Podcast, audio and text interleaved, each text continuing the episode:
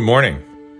It's June 2nd, and welcome to Doing Life Daily Devotions for Finding Peace in Stressful Times. This is the audible companion to the book of the same name. Today's title is WWJD. Ask in all cases, what would Jesus do? That unties the knot of all moral difficulty in the most practical way, and does it so simply that no great wit or wisdom will be needed. Charles Spurgeon, 1891. Anyone born before about 1980 will recall the What Would Jesus Do movement of the early 1990s. Specifically, you might remember that literally millions of young people wore wristbands engraved with the acronym WWJD. If you want to know what to do in any circumstance, imagine Jesus in your position, and then ask yourself, what would your Savior do? The next step is easy do it. People laboring under the illusion that this approach was an invention of the late 20th century might be humbled to know that Charles Spurgeon, the renowned Baptist orator and author of late 19th century London, quoted the phrase in a sermon he gave in 1891. It came from the book Imitatio Christi by Thomas Kempis, written in 1418. The movement seemed to have lost steam in the early 2000s, perhaps because of the evangelical emphasis on faith over works. A shame, in my opinion. What would Jesus do is more needed conceptually in today's world than perhaps ever before.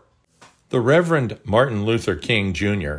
expressed his dream for America in 1963, first lamenting that 100 years after the end of slavery, after the presumed end of their long night of captivity, the black man is still, quote, crippled by the manacles of segregation and the change of discrimination, living on a lonely island of poverty in the midst of a vast sea of prosperity, unquote.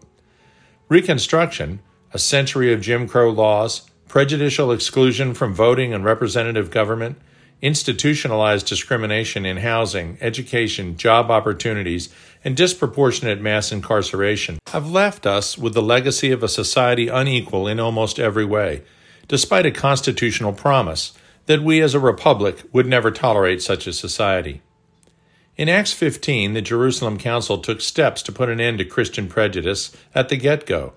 When Jewish Christians insisted that Gentiles would have to be circumcised like them in order to, quote, join, unquote, the way, the leaders of the fledgling church, like James and Peter and Paul, made it abundantly clear that this was not what Jesus would do, and thus was unacceptable.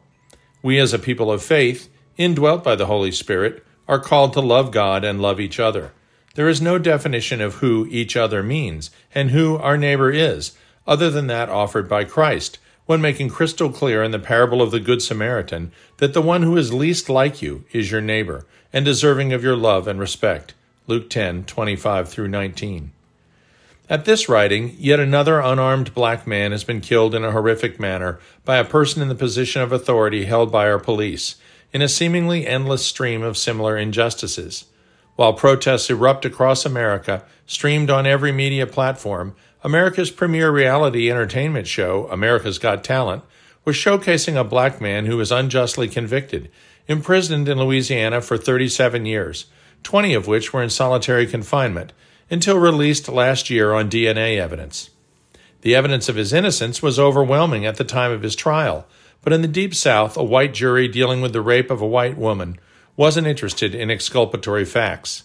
We are shocked and horrified at his story, and yet our society has kept true freedom out of the hands of an entire race of our citizens for eight generations.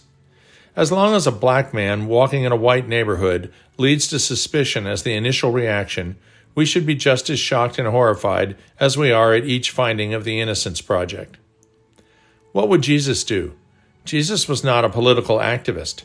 Those who thought he would lead a revolt against the Roman occupation were sorely disappointed. Would he march in a protest?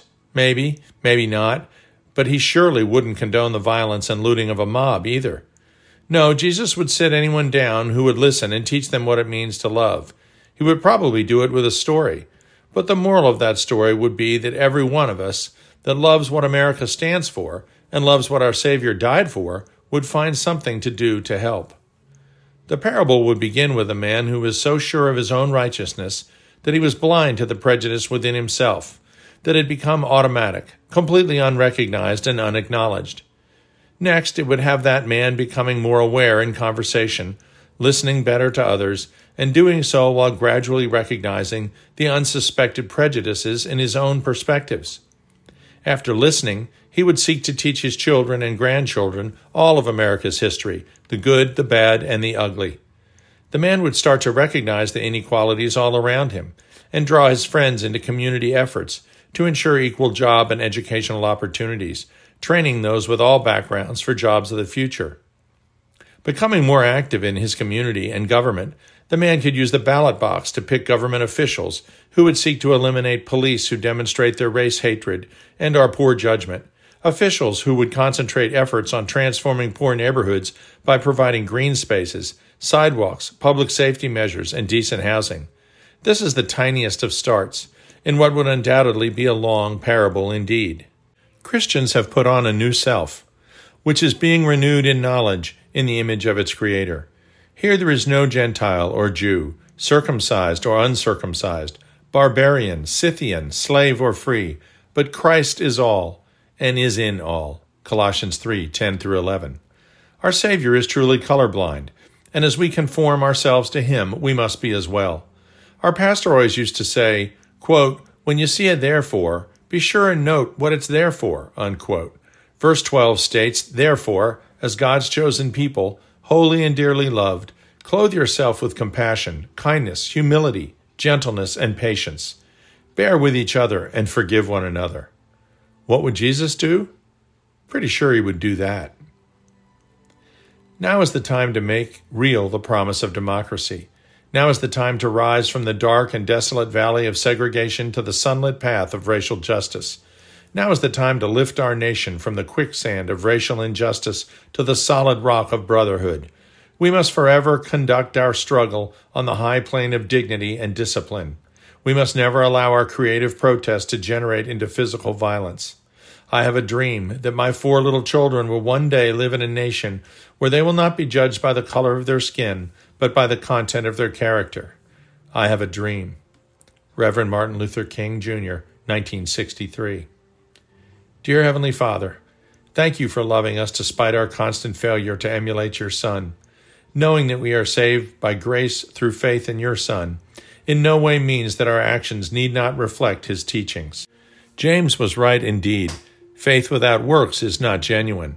Let your Holy Spirit move mightily within each of us to speak out against injustice when we see it, engage others in conversation, enlarge our circle of friends to include those who don't look or sound like us, and to wake every morning with heightened awareness for opportunities to demonstrate your unfailing love. Amen.